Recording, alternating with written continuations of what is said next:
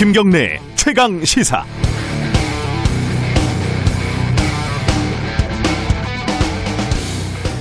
아무리 이성적이고 합리적인 사람도 기억은 선택적일 수밖에 없습니다. 특히 성공의 기억, 영광의 기억은 시간이 지나도 우리를 붙잡고 놓아주질 않습니다. 아니 그 반대로 우리가 그 성공의 기억에 집착하고 있다는 쪽이 더 맞는 말일 수 있겠네요. 전 세계 어느 나라도 우리나라만큼 방역에 성공한 사례가 드물죠. 이렇게 자유롭게 일상생활을 영위하면서 감염 확산을 통제했던 나라는 몇 되지 않습니다. 그런데 여기서 중요한 건 통제하는이 아니라 통제했더니 돼버렸다는 점입니다. 1차, 2차 대유행 때 단기간에 바이러스를 잡았던 성공의 기억이 3차 때 성공을 담보하는 것은 결코 아니었습니다. 지난 11월 19일 1.5단계로 격상할 때 2단계 상향이 필요하다는 전문가들의 의견이 꽤 있었습니다. 이후 단계 격상 때마다 상당수 방역 전문가들은 당국에 단호하고 신속한 결정을 주문했지만 정부는 쉽게 움직이지 않았습니다.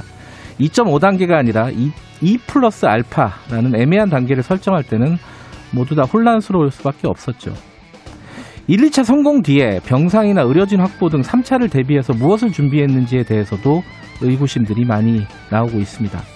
우리의 목적이 K방역의 성공을 과시하는 것이 될 필요는 없습니다. 빨리 문제를, 실책을, 오류를 인정하고 지금 바로 할 수 있는 그리고 해야 하는 것들에 집중하고 서둘러야 할 때인 것 같습니다. 12월 14일 월요일 김경래 최강시사 시작합니다.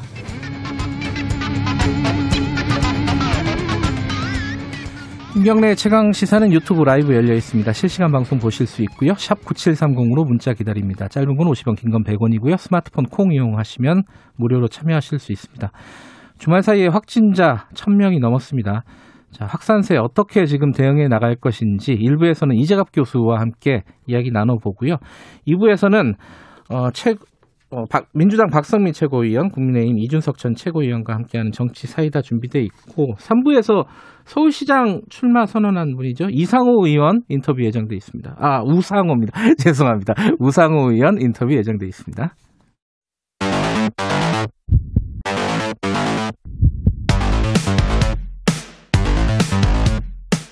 오늘 아침 가장 뜨거운 뉴스 뉴스 unboxing 자, 뉴스 unboxing 민동기 기자 나와 있습니다. 안녕하세요. 안녕하십니까. 김민하 시사평론가 나와 계십니다. 안녕하세요. 제 이름을 종종 틀리시기 때문에 김민하, 네 정확히 해야 됩니다. 코너 이름을 김민하로 바꾸면 어떨까요? 김경래의 김, 민동기의 민, 김민하의 하 이렇게 해서. 오, 방금 생각한 거예요? 아니요, 늘 하는 얘기입니다. 아, 제가 이름을 잘 기억을 못 해가지고 참 큰일입니다 이게. 자, 그 큰일은 이게 큰일이죠. 천 명이 넘었습니다. 이게 저도 아, 일요일 아침 뉴스를 보고 깜짝 놀랐어요. 네. 오, 이, 이게 내가 잘 본 거 맞나? 다른 나라 소식인가? 뭐 이런 느낌이 들 정도였습니다. 지금 상황 좀 간단하게 먼저 정리를 해보죠. 민동기 기자가 좀 정리해 주시죠. 13일 0시 기준으로요. 예. 코로나19 신규 확진자가 1,030명으로 집계가 됐습니다. 네. 1차, 2차 유행 때도 굉장히 고비다라고 얘기를 했었는데 1,000명을 넘은 적은 없었고요. 이번이 이제 국내 유행이 시작된 이래 처음이고요. 처음이다. 네. 예. 병상 부족도 좀 심각한 상황입니다. 확진자가 즉시 입원할 수 있는 병상이 지난 12일 기준으로 440개라고 하는데요. 즉시 이용 가능한 중환자 병상은 수도권에 13개밖에 남지 않았다. 이렇게 지금 언론 보도가 나오고 13개 있습니다. 남았다는 말은 안 남았다는 뜻이라고 하더라고요. 영이라고. 전문가들이. 예, 그죠? 0이라고 음. 보시면 될 것 같습니다. 네. 지금 정부가 아, 지금 3주 동안 만여 개의 병상을 마련해서 대응을 하겠다라는 방침을 세우긴 했습니다만 네. 뭐 일단 13개 의료기관, 수도권 지자체 병원, 일부 민간 병원이 코로나19 전담 치료 병원으로 전환이 될 것 같습니다. 지금 3단계 얘기가 어, 정부 쪽에서 나오고 있잖아요. 근데 지금 당장 가겠다는 뜻은 아니죠, 지금. 그죠? 그렇습니다. 문재인 대통령이 이제 중대원 회의를 긴급 주재한 자리에서도 예. 3단계로 높이는 건 마지막 수단이다. 불가피하다고 판단될 경우에 과감하게 결단해야 된다. 이렇게 얘기를 했고요. 네. 박능구 보건복지부 장관도 만일의 상황에 대비해서 수도권 지자체와 전문가 의견을 수렴해서 3단계 상향 검토에 착수하겠다. 이렇게 얘기를 하는 상황이거든요. 그러니까 네. 실무적으로 검토에 들어갔다라고는 볼 수가 음. 있겠지만 아마 결단을 내리는 게 당장은 오늘은 아닐 것 같고 다만 이제 증가세를 이제 판단을 해서 앞으로의 상황을 고려를 해서 뭐 결단의 시기가 빨라질 수는 있겠다라는 생각은 듭니다. 그러니까 오늘 내일 만약에 천 명이 또 넘으면은 그렇죠. 이러면은 이제 그 애초에 설정했던 기준에도 맞기 때문에 네. 3단계를 고민하지 않을 수는 없는 상황인 것 같고 다만 정부 말대로 신중하게 판단하겠다. 3단계 이후에는 사실상 이제 봉쇄밖에 없는 거잖아요. 그렇죠. 그죠? 어, 그래서 이제 결정을 하겠다는 건데, 요 관련된 얘기는 저희들이 이재갑 한림대 교수랑 자세히 얘기 나눠보긴 할 텐데, 지금 3단계가 된, 된다면은 아마 조만간 될 가능성은 꽤 있지 않습니까? 어떤 부분들이 달라지는 거예요? 2.5단계에서? 일단 집에 머무르는 게 원칙이고요. 예. 이건 전국적인 조처이기 때문에 지자체별로 다른 별도 조처를 시행할 수가 음. 없습니다. 그리고 일단 거의 모든 다중 이용 시설 운영이 중단이 된다고 보시면 될 것 같고요. 네. 결혼식장, 영화관, 뭐 학원, 이미용 업소 등도 문을 닫아야 하고요. 아하. 장례식 같은 경우에도 가족들만 참석을 할 수가 있습니다. 네. 직장 근무에서도 필수 인력 이외에는 재택근무를 하는 것이 의무화가 됩니다. 음흠. 방송은 어떻게 할지 좀 모르겠네요. 방송도 뭐 최소화하지 않을까 싶어요. 출연이나 이런 부분들을. 그렇습니다. 그건 예. 좀 논의를 해봐야 되겠지만은 식당은 한다는 거죠. 식당은. 그렇죠. 식당은 하는데 예. 이게 지금도 어쨌든 간에 밀집도나 이런 것이 이제 지켜야 될 이제 기준들이 있지 않습니까? 예. 근데 이 기준을 더 강화를 해 가지고 음. 8제곱미터당 한 명인가 뭐 그런 기준이 있습니다 이게. 예. 그래서 그렇게 되면 이제 소규모 식당의 경, 이 소규모 식당이든 대형 식당이든 어쨌든 자기들이 가지고 있는 테이블 수나 이런 것들이 상당히 제약이 되기 때문에 음. 사실상 영업이 상당히 어렵다라고 이제 항변하고 있는 상황인 거죠.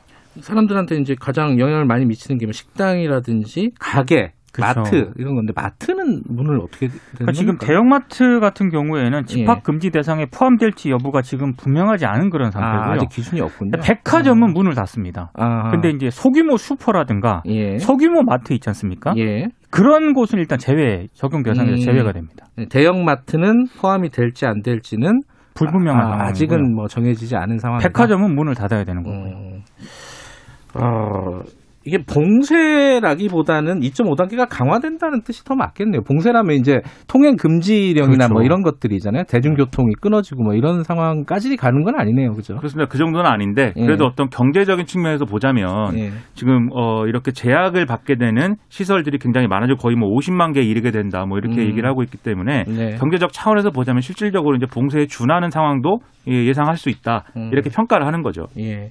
지금 이제 뭐 몇 가지 대책들이 나오고 있습니다. 아까 민동기 기자가 말씀하신 이 병상 확보 대책에 대해서 여러 가지 얘기들이 나오고 있어요. 저희들도 인터뷰를 했을 때 전문가들이 민간 병원을 어 빨리 이렇게 설득을 해서 그리고 혜택이나 어떤 지원을 해서 빨리 민간 병원에 있는 병상을 확보해야 된다. 뭐 이런 말씀도 전문가들이 했었는데 여러 가지 의견들이 좀 나오고 있죠. 그렇습니다. 예. 지금 말씀하신 대로 민간 병원의 경우에 예. 예를 들면 대, 대부분의 이제 사람들이 어떤 그 어, 중환자가 되거나 뭐 이런 상황을 고려했을 때 민간 병원으로 많이 가는데 네. 민간 병원 입장에서는 어, 병상을 뭐 그 사람들이 입원해 있거나 또는 입원이 예정돼 있거나 또는 수술이 예정돼 있거나 이런데 네. 무작정 코로나19만을 위해서 뭐 비워둘 수는 없다 이렇게 얘기를 하고 있고 네. 거기에서 정부가 또 아 뭐 그런 차원이 있, 있, 있음에도 불구하고 이제 이런 상급 종합병원이라든가 이런 민간 병원하고 잘 협의를 해서 이제 병상을 마련해 보겠다 이렇게 지금까지 설명을 해온 거였거든요. 네. 근데 일부 전문가들이나 또 시민단체 이런 경우에는 지금 그렇게 이제 어떤 협의를 해서 이제 진행할 게 아니라 더 어떤 어, 더 강력한 강제적인 어떤 수단이 필요한 거 아니냐 뭐 이렇게까지 얘기를 하고 있는 상황입니다. 네. 그래서 예를 들면 오늘 한겨레 신문에 보면은 김윤 서울대 의대 교수의 경우에는 병상 부족을 얘기하지만 정부가 병상 확보에 이제 의지가 별로 이제 크지 않다고 생각을 하고 음. 그리고 병원들도 코로나19 환자를 진료 기피하고 있는 게 아니냐 이렇게 좀 강하게 주장을 했고 음. 그래서 상급 종합병원 지정 기준 중에 아, 이렇게 좀 코로나19 환자 진료 실적을 반영을 한다든지 이런 이, 이 어떤 수단을 동원해서라도 병원이 병상을 내놓게 음. 만들어야 된다라고 주장을 했고요. 네. 또 경향신문에 우석균 인도주의 실천의사협의회 공동대표 글이 실렸는데 예를 들면 42개 병원에서 병상을 100개씩 지금 동원을 해서 4,200개 병상을 마련한다든지 이런 좀 강한 어떤 조치들이 필요하다라는 이제 음. 주장을 많이 하고 있는 상황이고 반면에 이제 뭐 민간병원 쪽에서는 실, 현실적으로 그것이 어렵다라고 지금 반론을 펴면서 예를 들면 뭐 장충체육관에다가 거대한 어떤 음압 이제 시설을 음. 마련을 하는 뭐 그런 방식의 어떤 뭐, 뭐 대안이 필요하다 이런 주장을 또 하고 있는 그런 상황이어서 예. 병상을 어떻게 확보할 거냐 이게 사실은 이제 아, 어떤 방향으로 갈 건지에 대한 논란이 좀 불가피해 보이는 이런 상황입니다. 지금 또 하나 논란 중에 하나가 어, 정부가 길에다가 임시 선별 진료소를 마련해가지고 네. 뭐 무증상 환자라든가 이런 것들을 잡아내겠다. 그러니까 대대적인 어떤 선제적인 어, 검사를 실시하겠다고 하는데 이게 과연 효율적이냐 이런 얘기들은 좀 나오고 있는 것 같아요. 두 가지 문제가 있는 것 같아요. 예. 그러니까 우려하는 그런 분들인데 예. 지금은 검사를 많이 한다고 해도 추적과 치료를 따라갈 수가 있는 그런 상황이 아니다. 음. 그래서 선택과 집중을 해야 한다. 이렇게 지적을 하고 문제를 좀 지적을 하고 있고요. 예. 또 하나는 신속 항원 검사를 하겠다라고 했잖아요. 예. 빨리 검사 검사 예. 결과가 나오는 거. 근데 그게 오류가 많기 때문에 그걸 확대하는 것에 대한 우려도 좀 나오고 있습니다. 음. 그러니까 제한적으로 좀 사용을 해야 되는데 그걸 확대하는 것은 좀 문제가 있다. 이렇게 지적을 음. 하고 있습니다. 이게 다 연결된 문제인 게 예. 검사를 늘릴 필요가 있다는 지적이 이제 많이 나왔습니다. 왜냐하면 예. 무증상 감염이라든가 이런 게 너무나 이제 좀 커져 있는 상황이기 때문에 검사를 적극적으로 해서 이걸 이제 확인해야 된다라는 건데 문제는 이렇게 확인을 한 사람들을 어딘가에 이제 들여보내야 되는 거잖아요. 그게 생활치료센터가 됐든 확진자가 됐든. 나오면 예. 그렇습니다. 그래야 되는 것인데 여기에 따른 이제 인력이 구비가 돼 있는가 그리고 이 검사를 한 이후에 확진자에 대해서 확진자가 접촉한 사람이나 이런 거 역학 조사를 해야 되는데 이 인력이 확인이 어, 확보가 돼 있냐 그래서 이제 문재인 대통령이 예를 들면 군인이라든지 공무원이라든지 투입해야 된다 이 지시를 그래서 내린 거 아니겠습니까? 네. 그래서 이런 게 종합적인 어떤 대책으로 제시가 돼야 되는데 과연 그런 상황이냐에 대해서 의문이 좀 있는 것 같습니다. 어, 이 와중에 미국은 지금 백신을 어, 접종을 한다고요? 이게 언제부터 한다는 거예요? 그러니까 현지 시각으로 14일 첫 백신 접종이 시작이 된다라고 하는데요. 아. 지금은 전국 미국 전국적으로 실어 나르는 그런 상황이고요. 예. 그렇습니다. 근데 지금 뭐 화이자 백신 같은 경우에는 영하 70도 초저온 보관이 필요한 상황 아닙니까? 네. 그래서 운송하는데 뭐 드라이 아이스라든가 특수 컨테이너가 동원이 됐다라고 하고요. 진짜 군사 작전이더라고요. 군사 예. 작전인데 이게 문제가 미국민들은 그럼에도 불구하고 코로나 백신 맞겠다. 이게 47%밖에 안 된다라고 합니다. 26%는 아예 백신을 맞지 않겠다라고 지금 얘기를 하고 있기 때문에 우리랑은 많이 분위기가 좀 다른 것 같습니다. 예. 예. 우리도 물론 있는데 그 퍼센티지가 좀 작죠, 그죠? 그렇죠. 예. 예. 백신에 대해서 거부감을 갖고 있는 사람들이. 예, 이거 좀 이따 자, 자세히 좀 코로나 소식은 더 알아보도록 하고요. 국회 소식 간단하게 좀 알아볼까요? 그 어, 야당이 필리버스터를 하지 하지 않았습니까? 이게 국정원법 관련된 거였죠. 네. 이게 강제 종료가 됐어요, 그죠? 강제 종료가 됐죠. 일단 왜냐하면 음. 이게 중단된 이유가요. 일단 김병기 민주당 의원이 예. 코로나19 확진자와 접촉한 사실이 보고가 됐습니다. 아 이것도 또 코로나랑 연결되는군요. 그래서 이제 박병석 국회의장이 지난 12일 새벽에 예. 윤희숙 국민의힘 의원이 저 필리버스터를 하고 있었거든요. 이걸 중단을 시켰고 네. 그래서 여야가 협의에 나서서 결국에는 일시 중단을 하기로 했습니다. 네. 그 근데 이제 본회의가 지난 12일 저녁 8시에 속개가 되긴 했습니다만 민주당이 야당의 반대 토론권을 충분히 보장하겠다라는 어떤 입장을 좀 번복을 했습니다. 예. 그러니까 무제 어, 무제한 토론 종결 동의서를 제출했고 이게 이제 같이 표결 처리하면서 통과가 된 겁니다. 그러면 그 지금도 어, 그 뒤에 어, 쟁점 법안 중에 하나인 뭐 남북관계 발전법 뭐 이런 그 이게 대북 비라법 같은 거죠 이게. 그러니까 대북 전단 살포를 네. 사실상 이제 그, 어, 금지하는 이런 네. 법안이라고 할 수가 있겠는데요. 그래서 여기에 대해서 이제 필리버스터를 또 또 신청했고. 그렇죠. 또 네. 신청했고 또 진행하고 있는데 더불어민주당은 또 종결 투표를 신청한 상황이어서 예. 이게 시작된 24시간 후라고 볼 수 있는 오늘 밤 8시 52분에 이제 표결에 음. 들어간다 이런 이제 상황입니다. 이게 이제 여당이 입장을 번복한 건 맞는데 거기에 대해서 왜 번복했는지에 대한 얘기를 하고 있는 거죠 지금. 그렇죠. 음. 국민의힘 쪽에서는 이거는 뭐 입법 독재다 이렇게 예. 막 비판을 하고 있고 예. 어, 지금 더불어민주당 쪽에서는 코로나19 확진자가 지금 1000명을 돌파했는데 예. 이런 시기에 무제한 토론이 좀 무책임하다 이렇게 음. 지금 반박을 하고 있습니다.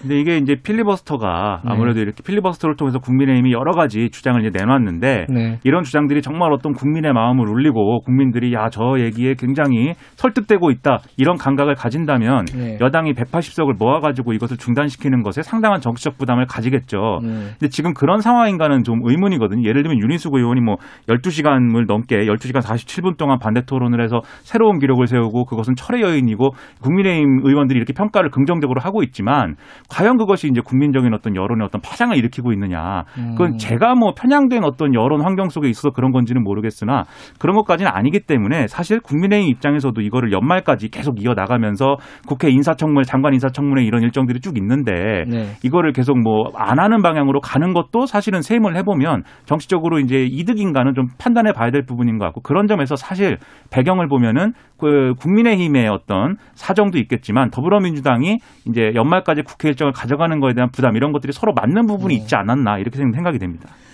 그리고 사람들 많이 궁금해하는 것 중에 하나가 중대재해기업처벌법 이거 어, 이번 임시국회 통과시키겠다는 거죠 여당 입장에서는? 그러니까 뭐 이낙연 대표도 통과시키겠다는 입장을 밝혔고 더불어민주당도 그런 입장인 것 같은데요.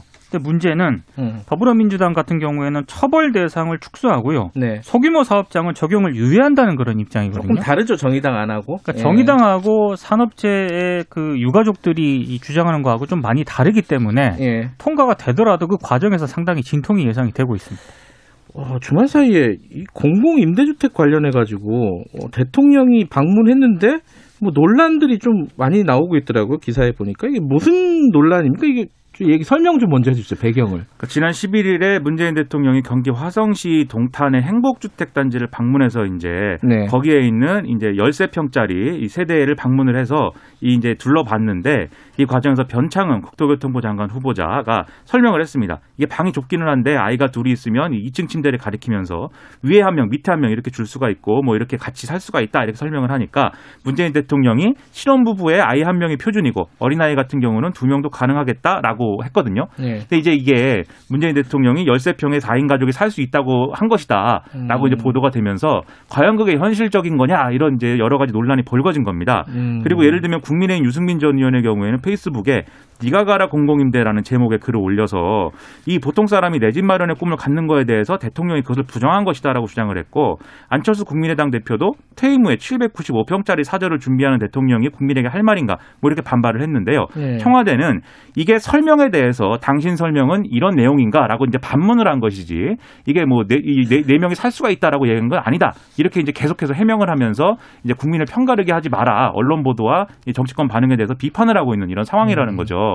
근데 이제 오늘 한겨레라든가 이런 이제 신문의 보도를 보면은 사실 이게 13평이라고는 했지만 전용 면적 기준인 것이고 일반적으로 판단할 때한 20평 정도 20평 정도 되는 걸로 이제 판단을 해야 된다. 이렇게 평가를 하고 있는데 뭐 그것마저도 4인 가족이 작다라고 평가를 할 수 있지만 그럼에도 불구하고 이제 그거 그 이 임대주택을 짓는 기준이 있습니다. 네. 임대주택을 짓는 기준이라는 거에 대해서 그 기준을 법적으로 정해져 있는 게 있는데 그 기준을 이제 이 기준을 놓고 보면은 이게 3인 가족이 살 수 있는 면적이 맞다라는 거거든요. 음. 다만 그게 모자라다고 하면 기준을 상향시키는 논의를 해나가야 되는 것이지 네. 지금 임대주택 거주에 대한 어떤 혐오라든지 이런 것들이 이제 있는 상황에서 정치권이 이걸 가지고 이제 임대주택에 살으라고 하느냐라는 식으로 반발하는 것은 정치적으로 올바르지 않다 이런 비판도 나오고 혼란스럽습니다. 그러게요. 저도 처음에 신혼집이 이거보다 작았는데 생각해 보면은 이게 그렇게 까지 막 사람이 못 사는 데인가 이렇게 말하면 좀 이상하네요. 저 논란 자체가 좀 이상해. 아홉 평짜리 보이네요. 방에 살고 있습니다. 저는 아홉 평이에요. 아니 근데 네. 지난 대선 때요. 예. 지금 국민의힘 그 대선 주자들 있지 않습니까? 예. 이분들이 다 공공임대주택 강화를 공약으로 내걸었던 그런 분들이에요. 음. 지금 와서 그렇죠. 이렇게 공공임대주택에 대해서 마치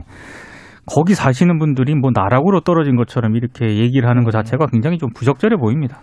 알겠습니다. 오늘 여기까지 듣죠. 어, 고맙습니다. 고맙습니다. 고맙습니다. 민동기 기자, 김민아 시사평론가였습니다. 지금 시각은 7시 38분입니다. 최강 시사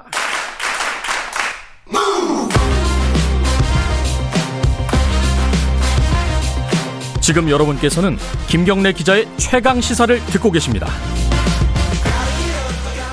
네, 코로나 상황이 심상치가 않죠. 1000명 넘어섰고 좀 냉정하게 상황을 좀 짚어보도록 하겠습니다. 어, 한림대 강남성심병원 감염내과 이재갑 교수님이 연결되어 있습니다. 교수님 안녕하세요. 예, 안녕하세요. 어, 이게 지금 상황을 현재 상황을 좀 교수님께서 냉정하게 판단하신다면은 이 1000명을 넘어서서 뭐 더 상황이 악화될 가능성이 높다고 보세요? 어떻게 보십니까 지금? 일단 뭐 언제든 나빠질 수 있다라고 생각하고 준비해야 된다라고 말씀을 좀 사실 드리고 싶고요. 음, 아, 나빠지지 않으면 다행이지만 나빠질 가능성이 높고 음, 그에 대해서 철저히 준비를 하고 있어야 네. 혹시라도 생기는 그런 이제 파국을 막을 수 있을 거라고 생각이 들거든요. 그래서 예.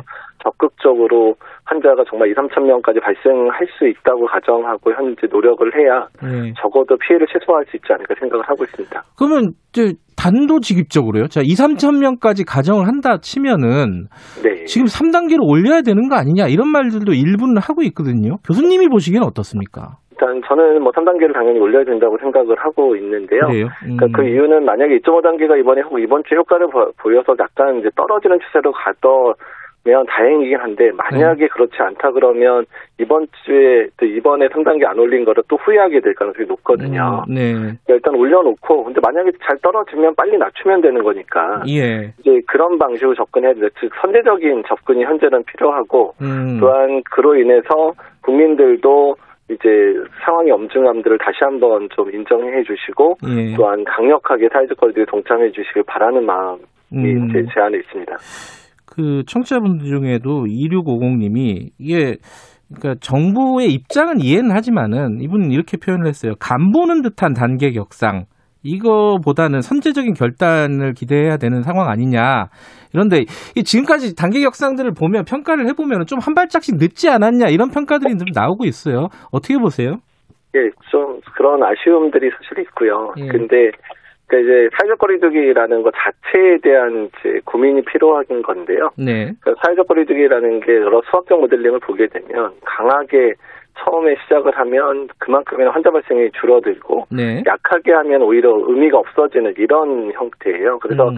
조금 조금씩 올리는 방식보다는 좀 세게 올려놓고 점진적으로 낮추는 방식이 훨씬 더 효과적이고 환자 수 줄이는 데 더 유효하다 이렇게 아하. 여러 수학적 모델링에도 나와 있고 외국 예. 미국이나 유럽의 사례에서도 확인이 되거든요. 예. 그래서 이제 그런 부분들 좀 고려했었으면 좋은데 다만 뭐 정부 차원에서 이제 경제적 상황을 고려해서 어쩔 수 없었던 부분들은 뭐 이해는 되지만 네. 다만 지금의 상황을 빨리 안정시키는 게 오히려 현재로서는 경제적인 타격들을 줄이는 데더 중요하다는 음. 생각들이 들기 때문에 네. 지금은 조금 다시 한번 고민을 해야 된다는 얘기죠.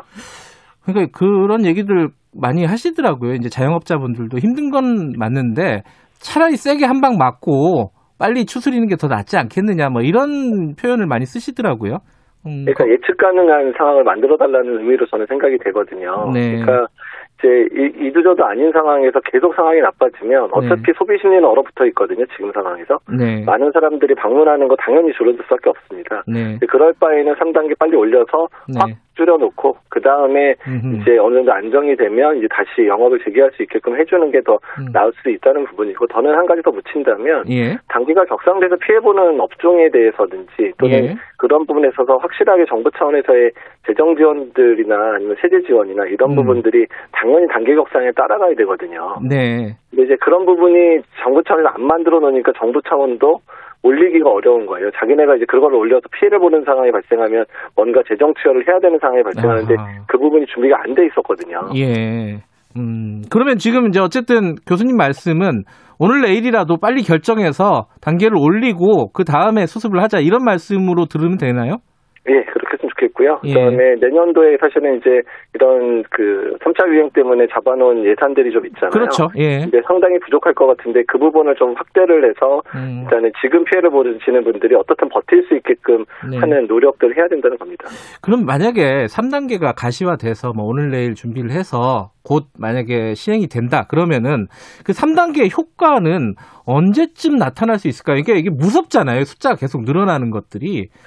그러니까 이제 3단계를 한다는 의미는 네. 사실은 이제 3단계까지도 안 되면 진짜 정말 마지막 방법은 유럽이나 미국에서 1차 유행 때 했었던 것처럼 락다운밖에 없는 상황이 벌어질 수도 있어요. 네.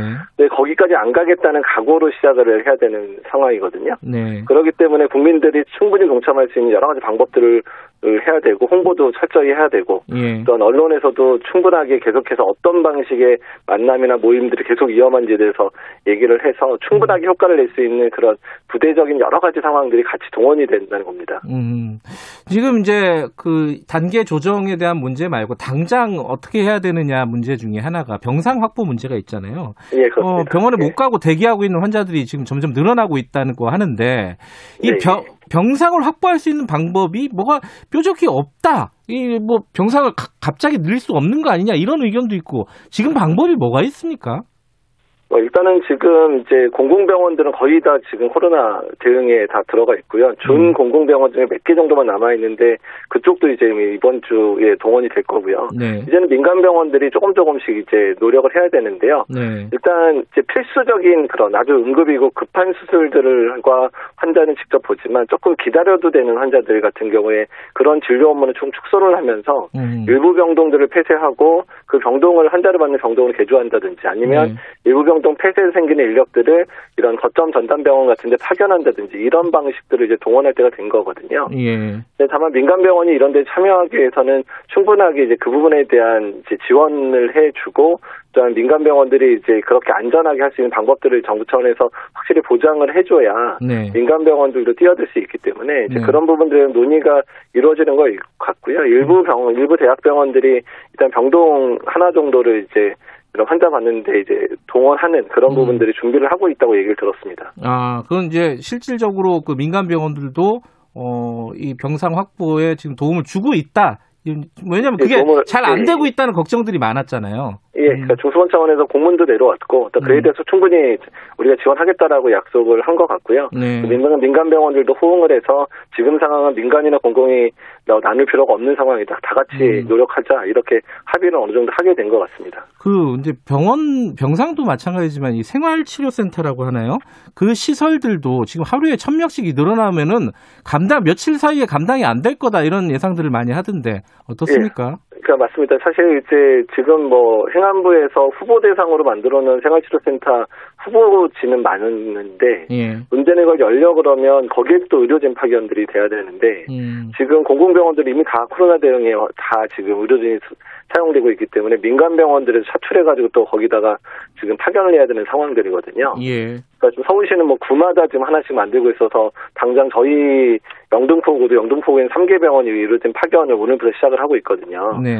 그러니까 이렇듯 이제 이런 걸 만들 때 의료진을 어떻게 이제 그- 이제 음. 끌어들이고 또한 그 사람들 을 어떻게 지원할 건가에 대한 부분이 중요해서 음. 일단 뭐 자원봉사자도 좋고 일부 뭐 개업하신 분들의 동참도 필요하고 어쨌든 많은 의료진들이 참여할 수 있게끔 좀 노력이 좀 필요한 상황입니다. 그러니까 병상이나 치료센터 이런 시설들 확보하는 것도 중요한데 거기에 맞춰서 의료진 인력 수급도 지금 고민을 해야 되는 시점이다라는 말씀이시네요. 예, 그렇죠. 인력이 없어서 못 여는 경우가 더 많은 상황이어가지고요. 그래요.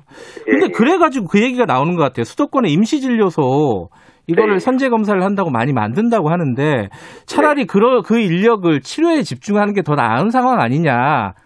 그거 어떻게 보십니까 이 논란에 대해서는? 어, 그러니까 그 부분도 뭐 틀린 말은 아닌데, 그러니까 사실 임시진료소의 측면도 네. 검사를 지금은 확진자가 많이 나오는 상황에서는 타겟팅을 해가지고 꼭 필요한 데서 검사를 많이 해야 되는 상황이에요. 음. 그러니까 왜냐하면 이제 확- 확진자가 이제 발생을 했는데 역학조사만으로 전체를 다 이제 접촉자를 구분하기 어렵다면 네. 그 확진자 주변을 이제 대, 대규모로 검사를 해서 추가 환자를 잡아내는 이런 패턴들로 가야 되는데 네. 만약에 이제 임시선별진료소에서 이 로딩이 너무 많아져서 검사 자체가 느려지게 되면 네. 이런 확진자 수가 확진자가 많이 나올 만한 데서의 검사가 늦어질 수 있거든요. 네. 이 부분 들은 효율적인 방법들을 강한 감안해서 이제 그러니까 주요 그꼭 해야 되는 것들 중심으로 해야 되는 측면들이 있기 때문에 어떻든 그런 부분의 균형을 잘 맞춰야 되는 상황입니다. 음.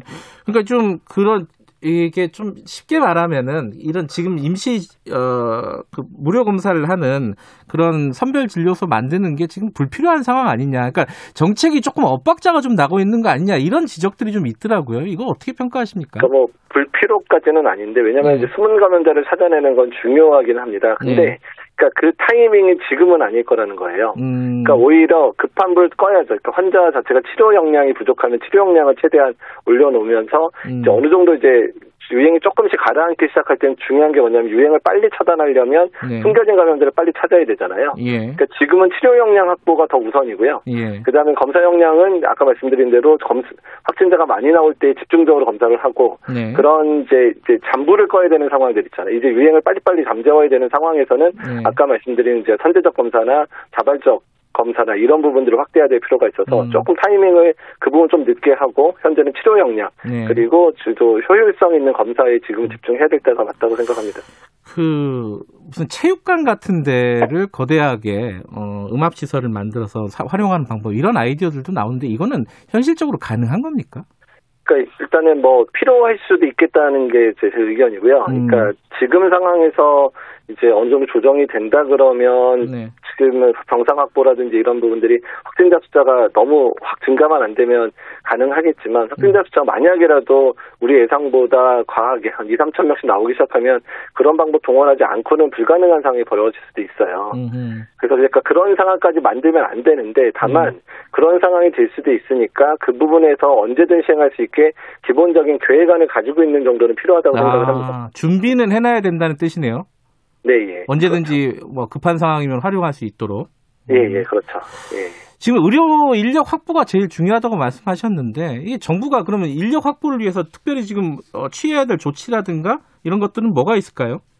그 일단 지금 의료진들 중에서 유휴 인력들, 간호 인력들은 유휴 인력들이 있으니까 그 사람들이 이런 업무에 들어올 수 있도록 이제 이제 뭐 간호협회나 이런 통해서 협조를 받아야 될 것 같고요. 예. 근데 어차피 지금 당장에 가장 중요한 거는 숙련된 이제 그런 의료진들이 바로 네. 투여돼야 될 측면들은 지금 현재로서는 민간 병원에 의지할 수밖에 없는 상황이기도 합니다. 그래서 음. 민간 병원이 협력을 어떻게 폭넓 게 받아내느냐가 예. 또그 부분 폭넓게 받을 때 민간 병원이 정부가 지금까지 그런 지원책들을 제대로 안 했기 때문에 조금 반신반의하는 부분이 상당히 많거든요. 음. 그래서 지역 정부 차원에서 그런 보장이나 이런 부분들을 제대로 해주어서 민간 병원들이 이제 뛰어들 수 있게끔 만들어주는 그런 신뢰를 형성하는 게 저 지금은 제일 중요하다고 생각이 듭니다. 백신 접종을 좀 서둘러야 되는 거 아니냐? 이 부분에 대해서는 어떻게 생각하십니까? 아, 뭐 당연히 서둘러야 됩니다. 그거는 음. 이제 최대한 준비되는 대로 접종을 해야 되는 부분이고요. 다만 음. 빨리도 해야 되지만 안전한지도 증명을 해야 되니까 이 두 가지의 양축을 얼마나 우리가 잘하느냐가 안전하게 백신을 접종을 하느냐 제일 중요하기 때문에 예. 그 부분은 지금부터 열심히 노력해야 되는 상황인 거죠. 알겠습니다. 오늘 말씀 감사합니다.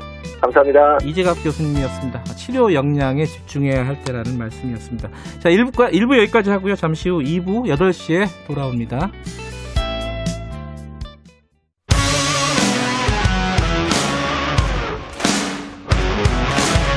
뉴스타파 기자 김경래 최강 시사.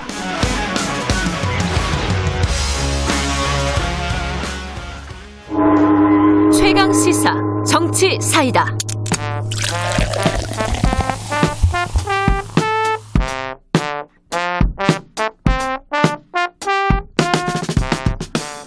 여의도 정치의 젊은 피, 어, 박성민, 이준석, 이준석, 박성민의 정치사이다. 오늘도 두 분 나와 계십니다. 먼저 더불어민주당의 박성민 최고위원, 안녕하세요. 네, 안녕하세요. 네, 그리고 국민의힘 이준석 전 최고위원, 안녕하세요. 네, 안녕하세요.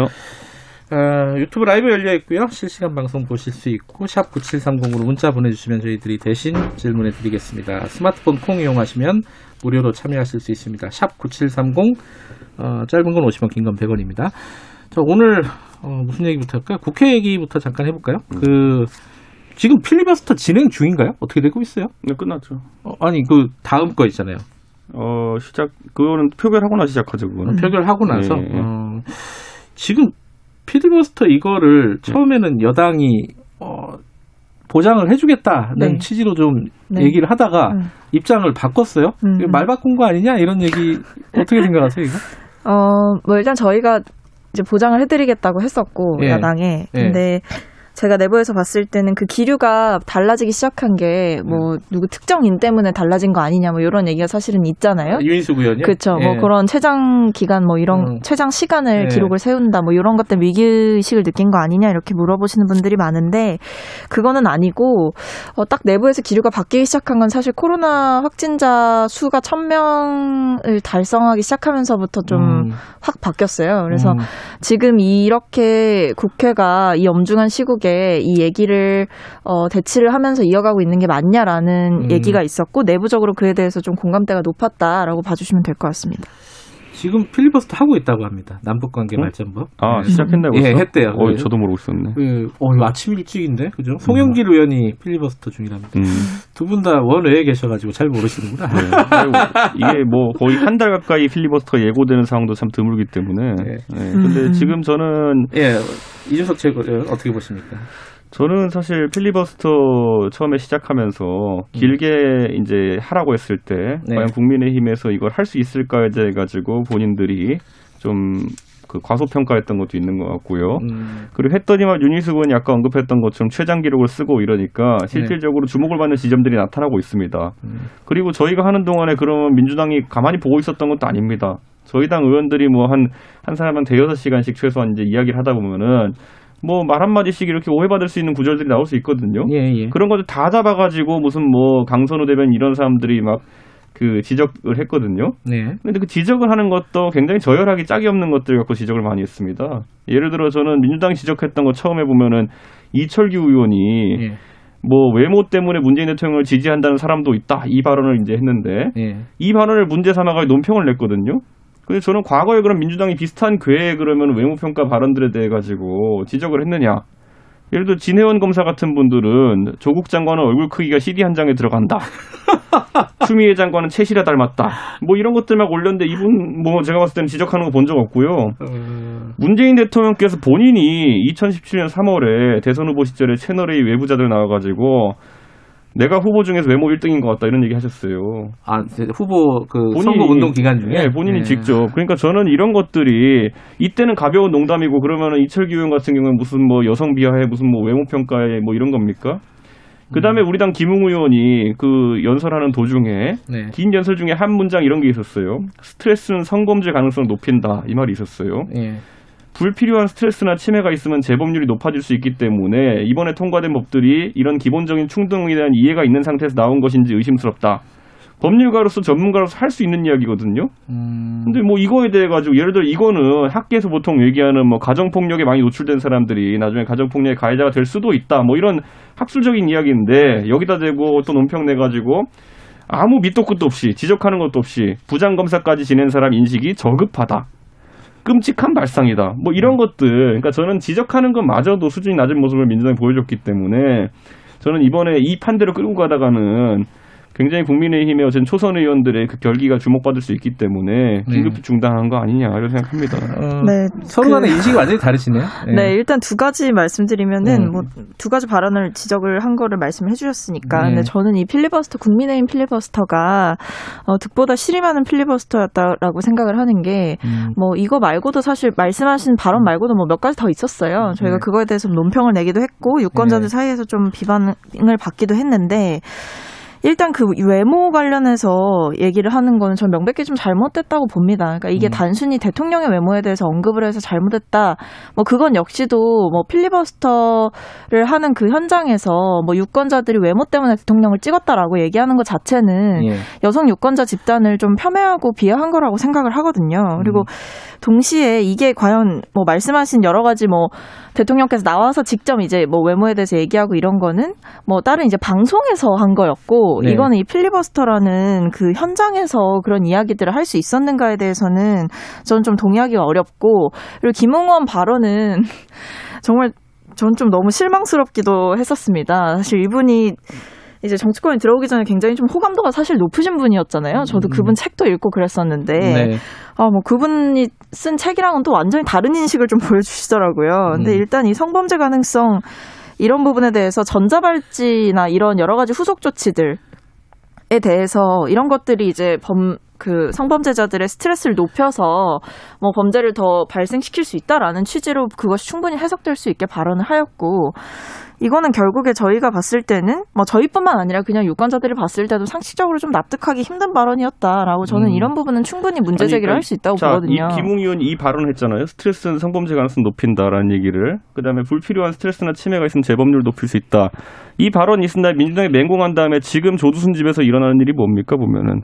가가지고 조두순 그래 제가 봤을 때는 조두순이 형량이라든지 이런 것이 있어가지고 저도 더 강하게 받았어야 되는 생각을 하는데 그와 별개로 나온 사람한테 앞에- 가가지고 유튜버나 이런 사람들이 지금 안산 시민들은 아랑곳하지 않고 가가지고 실시간 중계하면서 구독 버튼 눌러주시면 조두순 집에 쳐들어갑니다. 한 다음에 뭐 가스관을 잠그지 않나, 예? 뭐 거기다 소리 지르지 않나. 이게 제가 봤을 때는 재범률 낮추는 방법입니까? 높이는 방법입니까? 아니 그걸 저희가 하고 있는 건 아니잖아요. 아니, 그러니까 저희가 민주당이 막- 하고 그러니까 있는 건 김웅 의원. 입장에서 아니, 저 김웅 의원이 그건 그 지적한 게 유튜버들이 뭡니까? 그건 유튜버들의 만행이고 행태인 거죠. 저는 그 부분은 당연히 잘못했다고 보는데 그게 잘못했다고 하면 이게 무슨 문제입니까? 김웅 의원이 김웅원이 그런 부분을 얘기한 지적한 거 것이 아닙니까? 사실은 성범죄자를 옹호하는 거랑 다를 게 알겠습니다. 뭐냐는 거죠. 아니 이게 성범죄자 옹호면은 제가 봤을 때는 학술적인 아니 연구를 거기서 해가지고 표현이 굶주린 맹수를 건드린다 이런 표현까지 사용을 하셨거든요. 저는 그런 맥락들 자체도 사실 굶주린 건- 맹수를 건드린다고 지적한 게 맹수 옹호입니까?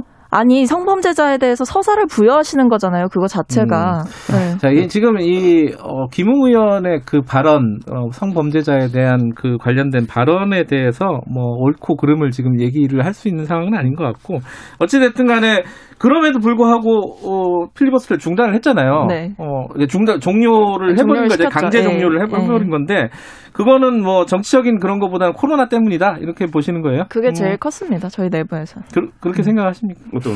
코로나 때문이라고 생각하십니까? 뭐 안- 말도 안안 되죠. 그러니까. 아니 그 네. 솔직히 말하면 그 발언도 국민들 실망시킬 수 있는 게 확진자 수가 800명일 때는 그러면 엄- 위중하지 않다고 생각해가지고 필리버스터를 하게 해주고 네. 1000명 넘으니까 아이고 큰났구나 해가지고 만약에 필리버스터 중단해야 된다고 했다면은 이게 말이 되는 얘기입니까 지금 핑계를 대도 아니 이게 그렇게 됩니까? 3단계로 격상할 때 기준이 보통 평균 하루에 800명에서 1000명 정도 이 구간에 들어왔을 때부터 사실은 논의가 좀 시작이 된 거잖아요. 예. 그러니까 그렇기 때문에 저, 처음에 필리버스터를 이제 저희가 용인하고 허용하고 그냥 이제 보장을 해주겠다라고 했을 때랑 상황이 알겠습니다. 달라졌다는 건 다들 처음에는 또 거죠. 용인이란 지금 단어를 썼잖아요. 원래는 처음에는 이건 권리니까 그냥 하는 것이지 저희가 어. 허가하고 말 게 아니다 이렇게 했었는데 음. 근데 제가 봤을 때는 그뭐 필리버스터라는 게 많은 국민들이 형식을 알고 있습니다. 국회 본회의 장 가가지고 혼자 떠드는 거거든요. 음. 그게 코로나 방역의 위험성과 무슨 관계가 있습니까?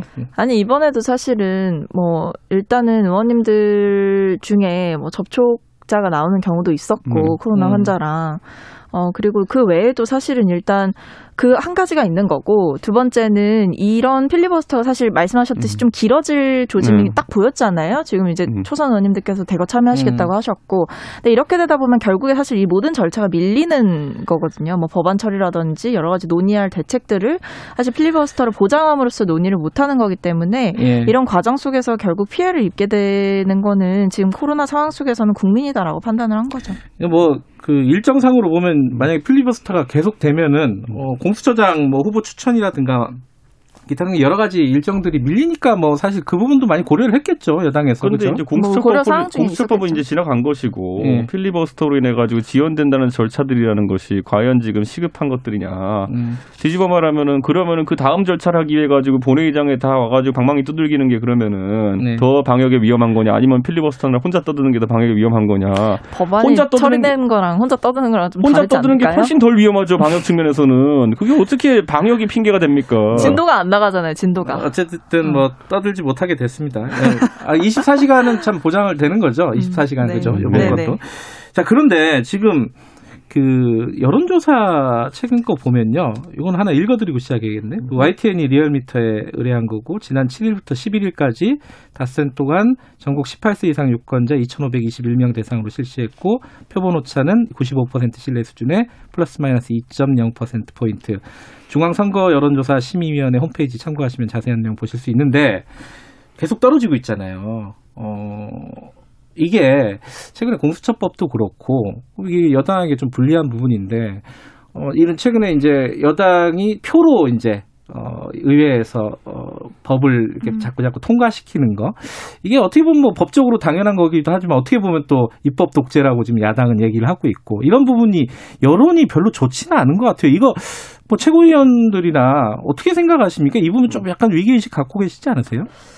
어, 이거 사실 저번 주에 예. 한번 저희 얘기했던 주제긴 예. 한데, 어, 지지율의 하락과 관련해서. 예. 일단은, 음, 저희는 이제 실망과 불만 중에 뭐가 더 크냐라고 봤을 때는 불만이 더 컸다라고 봤던 것 같습니다. 예. 그리고 이런 부분에 대해서는 어, 뭐, 지금도 저희는 그 관점이 아직은 좀 유효하다고 그래요? 보는 음. 입장인 것 같고, 그리고 특히 뭐, 지지율, 대통령 지지율과 관련해서는 아무래도 코로나 상황이나 이런 것들도 좀 종합적으로 작용을 하지 않았을까 싶긴 음. 하거든요. 그래서 조금 더 지켜보고 더 말씀을 드릴 수 있을 것 같습니다. 저는 똑같은 예, 전략을 유지하겠습니다. 박성민 최고한테 지난주에 잘한 게 뭐냐?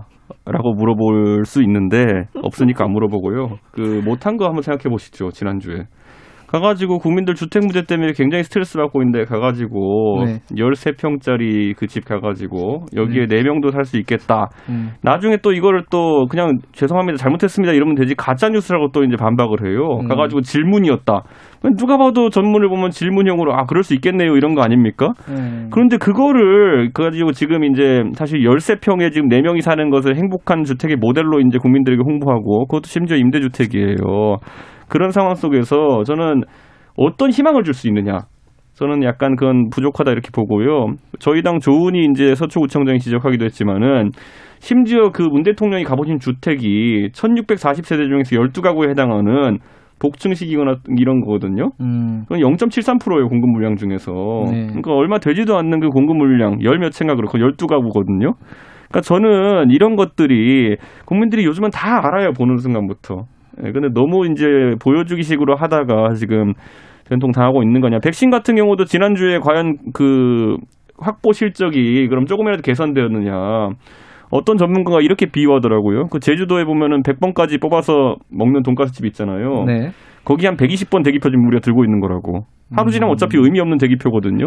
음. 도대체 그 문제가 되고 있는 아스트로제네카의 백신 말고 화이자나 모더나 백신 그런 것들 지금 저희가 내년 몇 월 달에 입수할 수 있는지 혹시 알고 계세요?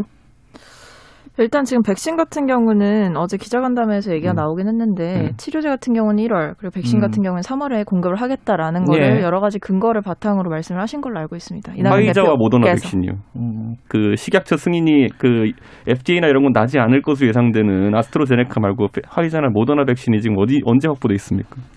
일단 백신 확보 시기를 저희가 3월 정도로 이야기를 드리지 않았습니까? 음. 나중에 중국산 안 들고 왔으면 좋겠습니다. 아 그리고 그 앞에서 말씀하신 그 대통령님 예. 발언 관련해서는 물론 뭐 이미 다 보셨을 것 같아요. 청와대에서 계속해서 해명을 했고 네. 문자를 계속 보냈기 가짜 때문에. 예. 그러니까 가짜 뉴스라고 뭐 단순히 규정하는 게 아니고 근거가 있습니다. 이거 음. 외에 이제 대통령께서 단순히 그 맥락에서 그 문장 하나를 말씀하신 게 아니고 그 네. 이후에 가족이 점점 아이도 늘고 뭐 아이가 자라서 많아지고 혹은 재산이 형성되면 어, 더 높은 수준의 주거를 원할 것이다. 그렇기 때문에 13평형이 아닌 중형 아파트로 옮겨갈 수 있도록 주거 사다리를 잘 만들겠다라는 의도의 말을 이어서 또 하셨습니다. 그래서 네. 이런 것들이 좀 맥락을 삭제시키고 그 문장만 썼을 때 왜곡되는 부분이 있다는 거에 대해서는 한번 짚고 싶습니다. 예. 김웅 의원 거는 맥락을 하나도 안 보고 이건 맥락 다 보네요. 김웅 저는 의원 그 맥락? 봤거든요. 영상 봤습니다, 저. 성폭력 범죄 저지르고 나온 사람들의 규제를 많이 하고 전자발찌를 더 강화해서 채우고 CCTV를 달고 이러면 재발이 방지될 거라고 생각하는데 보통 통계적으로는 그렇게 않다. 그렇지 이게 않다. 뭐, 가 문제입니까 이게? 아니 자, 그 이후의 발언들이 그렇잖아요. 제가 볼 때는 어, 김웅 의원도 그렇고 문재인 대통령도 그렇고 우리 맥락을 좀 보고 얘기하는 게 문재인 대통령은 맥락을 보니까 명확한데 두 분 다 서로 예. 보는 관점이 예. 다른 걸로 하시죠. 알겠습니다. 이 어, 하나만 더 짚고 넘어가죠. 그 네. 이번 주에 지금 징계위가 마무리가 되겠죠. 이게 이제 2차 징계위 그러니까 두 번째 열리는 건데 마무리가 될 가능성이 높다고들은 하는데 어떻게 될지는 아직도 모르겠어요. 근데 음. 이게 지금 어, 슬슬 그런 얘기가 나오고 있어요. 정직 나오는 거 아니냐? 혹, 혹시? 음. 혹은 뭐, 어, 뭐 해임하면 원래부터 아니, 해임하고 면직은 원래부터 나왔던 얘기긴 한데 정직 나오는 거 아니냐 뭐 이런 예상들도 좀 나오고 있습니다. 좀 예상을 하고 그 이후에 어떻게 될 것인지 뭐 이게 이게 헷갈리는 거잖아요. 그거 좀 서로 얘기를 좀 한번 해보죠. 법무부에 계신 분들이 저보다 이 문제를 많이 고민하고 있을 거라 생각하기 때문에 당연히 그렇겠죠. 이미 알고 계실 거라고 생각하지만은 예. 정직이 나오면은 그 그것도 추미애 장관 입장에서는 골치 아픕니다. 왜 왜요? 왜냐하면 지난번에 이제 직무정지 시켰더니만 가처분으로 바로 살아났잖아요. 네. 자, 이제 정직 때리면은 분명히 바로 이제 가처분 때리라고 할 겁니다. 음. 어, 그렇기 때문에 이제 청구했을 때 법원의 입장에 저희가 보자고요.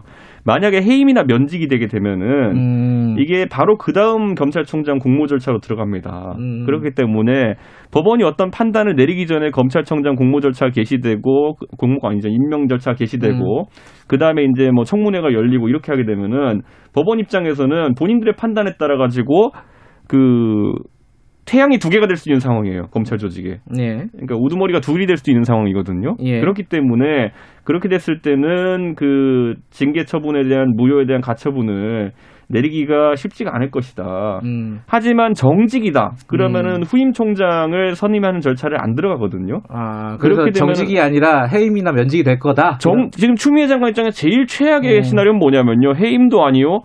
정직했다가 풀려나는 겁니다. 정직 음. 상태에서. 음. 그거는 이제 도저히 감내할 수 없고 이미 한번 겪어봤기 때문에 예. 저는 이번에 아예 그 아무 일 없었던 것으로 가든지 그것도 그런데 추미애 장관에겐 정치적 큰 타격입니다. 예. 아니면 해임 아니면 면직으로 가야지만이 음. 그래도 절차상의 복잡함은 없다. 예전에 바로 이 건물 KBS에서 그런 일 있지 않았습니까? 사장이 징계받아서 해임됐는데 나중에 몇 년 지나가지고 또 다시 또 징계가 잘못된 것들로 판명되어가지고 그렇다고 네. 복직이 되는 것도 아니고 네. 새 사장은 들어와 있고 뭐 이런 상황 생길 수 있는 거예요 검찰에서. 예.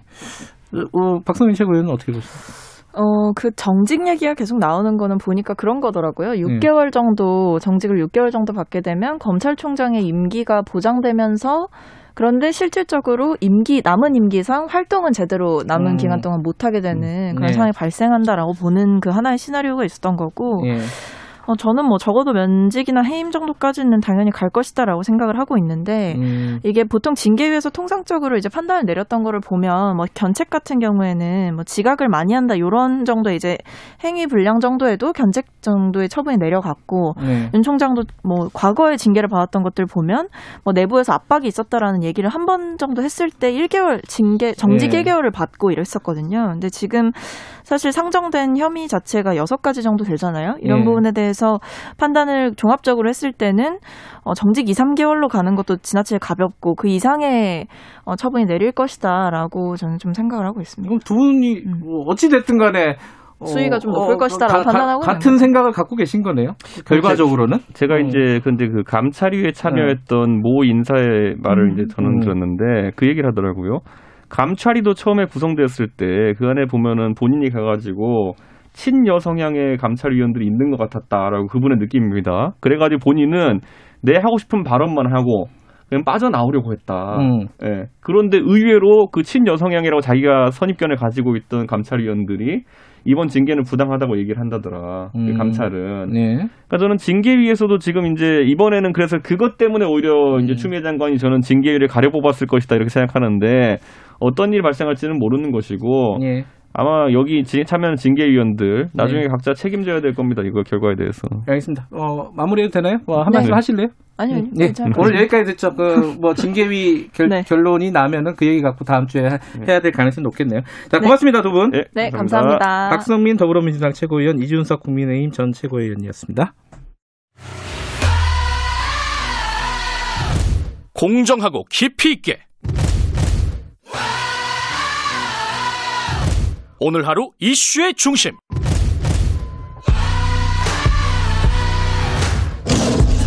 김경래 최강 시사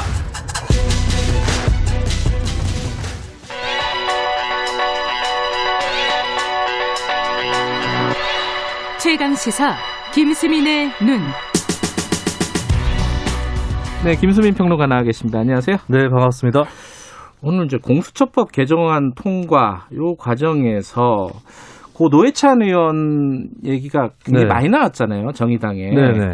그 얘기를 갖고 오셨네요. 그렇습니다. 노회찬 전 의원은 왜 불려 나오는가에 음. 대한 얘기인데 이번 공수처법 개정안에 대해서 정의당이 본회의에서 6명 의원 중에 5명이 찬성 표결을 했고 장혜영 의원이 기권표, 네. 실질적으로는 반대 효과를 내는데 예. 이 표를 던지면서 노회찬이면 안 그랬다. 공수처법은 노회찬의 수건이었다. 한편에서는 이런 말이 나오고 다른 편에서는 노회찬이면 이러지 않았다. 이런 얘기가 또 나오고 있거든요. 이렇게 호출되는 것이 처음이 아니라서 이 네. 현상에 대해서 좀 얘기를 해보겠습니다. 아, 이 뭐 서로 다른 쪽에서 서로 노회찬이면 안 그랬다 그랬다 이렇게 얘기하는 네네. 거군요. 이게 네. 자 이게 이런 이, 논쟁이 일어나는 이유가 뭐죠? 일단 공수처법에 대해서 노회찬 의원이 생전에 어땠는가 이거를 좀 돌아봐야 될 것 같은데 네. 2016년에 열렸던 국회 20대 국회에서는 공수처법을 발의를 했었죠. 네. 근데 그 전에 어 2005년이죠 민주노동당 시절에서는 상설특검법을 발의하면서 공수처를 반대하는 입장을 표명을 했습니다. 아 그랬어요? 예, 대통령 음. 직속 기관인 공수처는 대통령 측근 비리 규명에 한계가 있을 수밖에 없다라고 음. 해서 대통령으로부터 독립된 기구가 필요하다라고 했던 것이죠. 음흠. 근데 그게 나중에 이제 공수처 법안을 노회찬 의원이 직접 발의했잖아요. 그렇습니다. 뭔가 달라진 거네요. 상설 특검제가 도입이 됐습니다 나중에. 예. 근데 현실에서 기능을 하지 못하니까 노 의원이 공수처 입법으로 아. 길을 튼 것인데, 근데 내용을 보면은 그대로 이어진 부분이 꽤 많습니다. 예를 들면 법무부 안이나 박범계 의원이 냈던 안보다 네. 작은 공수처를 지향하는 성격이 있었거든요. 네. 공수처의 수사 범위라든지 특별검사의 수라든지 이런 것들을 보면 네. 어, 작은 공수처였다. 특, 특검제 연장선상이었다라고 볼 수 있는 대목이 있고 예. 그리고 공수처장을 어떻게 뽑느냐 했을 때 노회찬 아는 후보 두 명을 대법원장이 음. 추천을 하도록 해서 대통령이 임명을 하되 국회 동의를 받게 했습니다. 네. 그렇다면은 공수처법 같은 경우 이번에 개정된 것은 야당 비토권이 없어진 예. 그런 부분이고 제정할 때도 대통령이 임명하고 국회 동의권은 따로 없었기 때문에 네. 노회찬 안 하고 어느 정도 괴리가 꽤 있는 건 사실이다라고 볼 네. 수 있겠죠. 근데 노회찬 의원이 그 공수처의 큰 틀에서 보면은 네. 찬성하는 입장이었기 때문에 이 부차적인 것들이 이렇게 중요한가라는 생각도 들고요. 한편에서는 노회찬 전 의원이 수사권, 기소권 모두 공수처에 져야 된다라고 예. 어, 주장을 했고 그것이 중요한 부분이다. 음. 대통령이 임명하고 안 하고는 부차적인 부분이다. 이렇게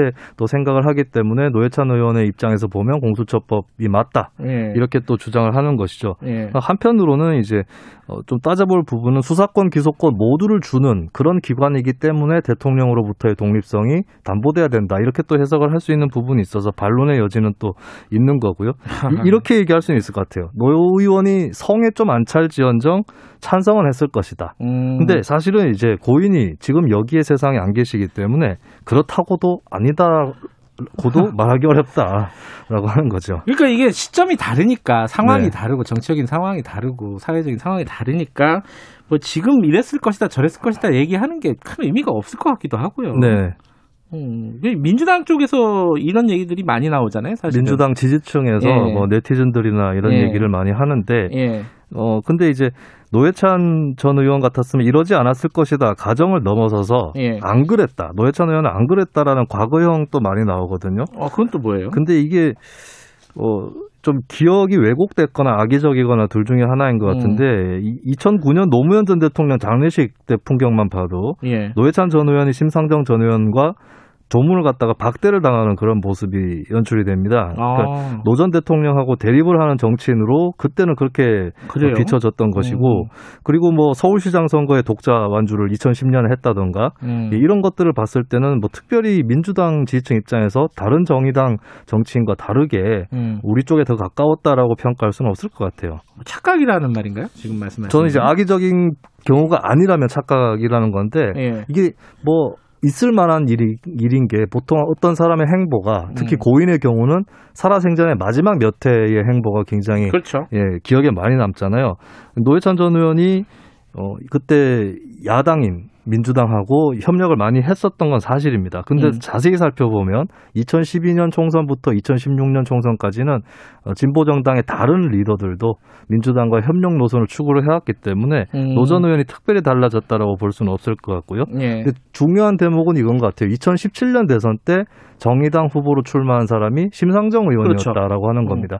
그 전에 2016년 총선의 경우는 노회찬 전 의원 같은 경우는 민주당하고 단일화를 해서 당선이 됐거든요. 음. 단일화를 안 해도 됐을 수도 있다 이런 가정도 있지만 어쨌든 하, 해서 당선이 됐고 네. 심상정 의원은 하지 않고 독자 완주를 해서 수도권에서 당선이 됐습니다. 예. 그때가 좀 분기점이 아니었나. 그러면서 심상정 하면은 조금 더 독립적인 독자적인 노선 음. 이런 이미지가 연출이 됐고 네. 노회찬 의원 같은 경우는 심상정 의원이 TV 토론 나가서 문재인 후보한테 공격을 했을 때 그럼 이제 민주당 지지층 쪽에서는 항의 이런 것들이 음. 많이 나오잖아요. 그러면 다음날 방송에 나가서 수습하고 아. 이런 역할을 맡다 보니까 아무래도 이제 마지막에 어떤 그 행보들 때문에 음. 노회찬 전 의원이 민주당에 더 가까워 보이는 것으로 그렇게 비춰졌던 것 같아요. 어, 그, 이게 사실 큰 의미가 없는 얘기 같기도 하고요. 네. 그죠? 이게 뭐, 돌아가신 분이 어떻게 생각했을 것 같다, 뭐, 이렇게 네네. 얘기하는 거. 그 말, 어떻게 생각하십니까? 이거 좀 원칙이 필요한데 이야기는 누구나 할 수 있다. 뭐 예. 정의당원만 얘기할 수 있거나 이런 거는 아닌데 예. 어, 고인이라면 지금 이랬을 것이다라는 것은 한계가 있는 가정이기 음. 때문에 자기 지론을 더 내세우는 게 낫다. 그리고 두 번째는 고인은 이러하였다라고 주장을 할 때는 정확하게 음. 예, 사실을 알고 주장을 하는 것이 좋다. 이렇게 말씀을 드립니다. 알겠습니다. 오늘 노회찬 전 의원 얘기 좀 잠깐 해봤습니다. 고맙습니다. 감사합니다. 김수민의 눈이었습니다. 2부 여기까지 하고요. 잠시 후 3부에서는 우상호 의원 만나봅니다. 일부 지역국에서는 해당 지역 방송 보내드립니다.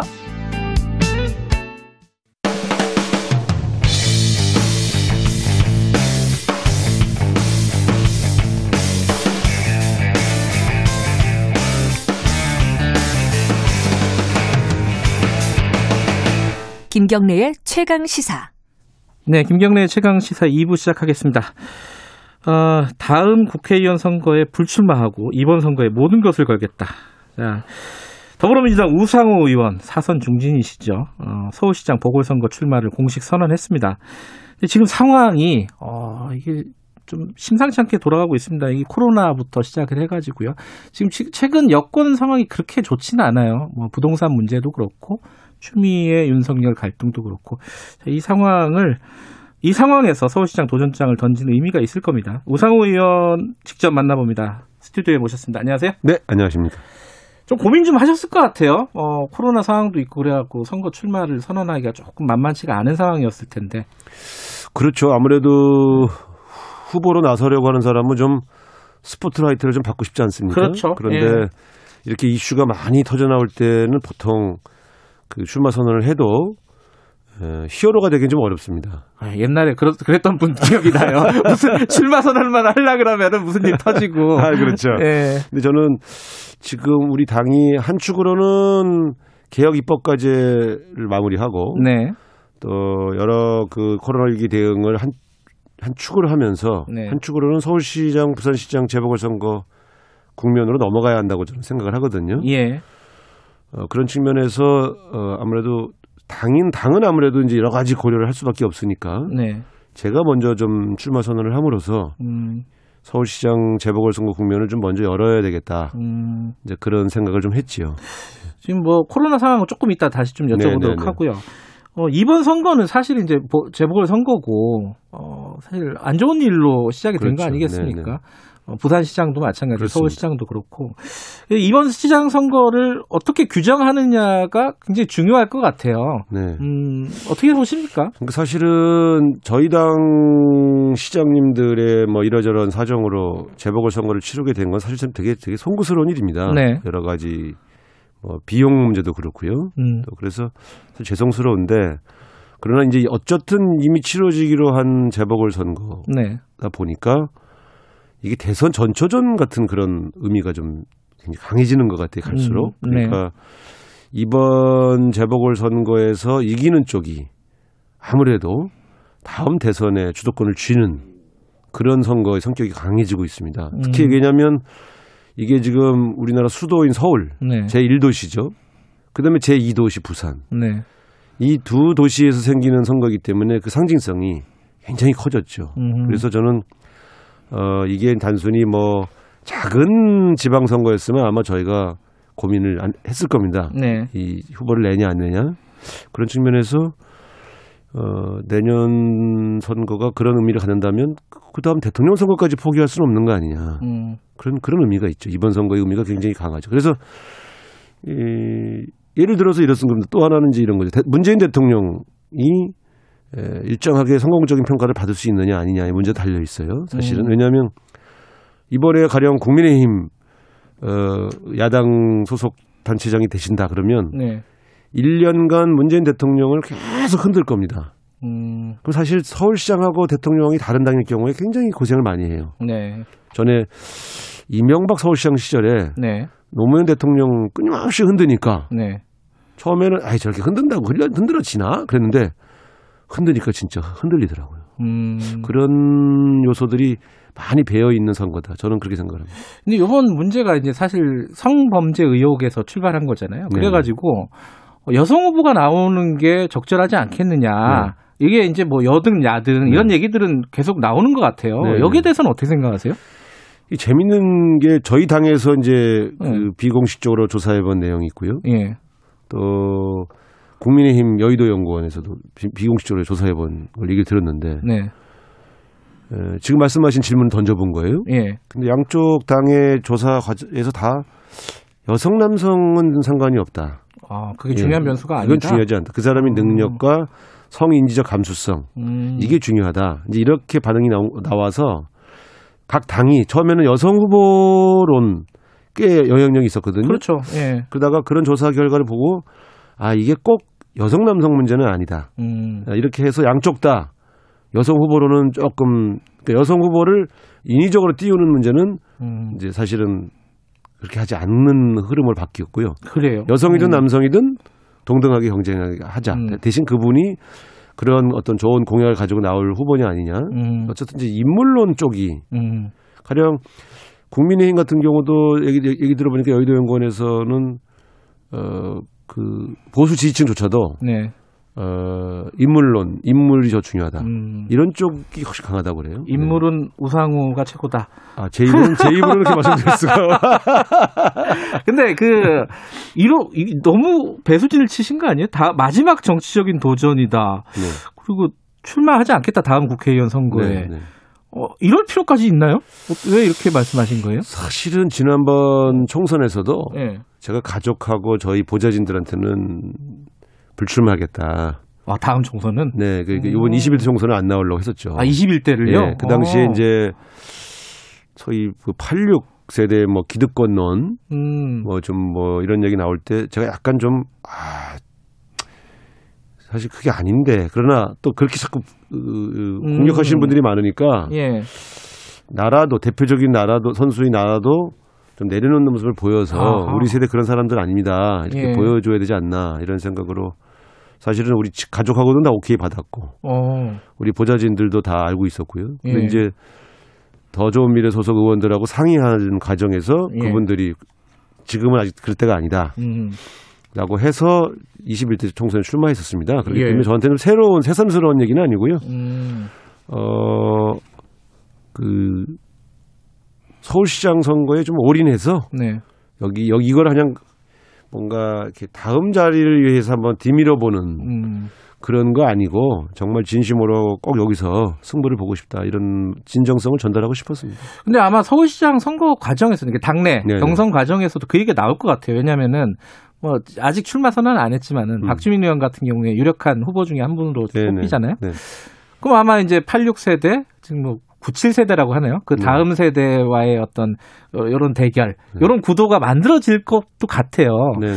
그럼 86세대가 어, 한 번 더 해야 된다. 한 번 더는 아니고 그, 그 우상호 의원께서 서울시장 해야 된다라는 네. 거는 어떤 정당성으로 말씀하시겠습니까? 저는 이런 게 이렇게 봐요. 네. 저는 사실은 이제 저희가 입성할 때 이제 서너 명이 들어갔지 않습니까? 이제 이, 처음에 8, 386세대가 들어갈 때. 네, 이인영 예. 지금 통일부 장관하고 임종석 전 비서실장하고 저하고 이제 그 근데 그때 저는 저하고 이인영 장관은 떨어졌고요. 음. 첫 선거에서 네. 그리고 이제 임종석 비서실장만 입성을 했는데 네.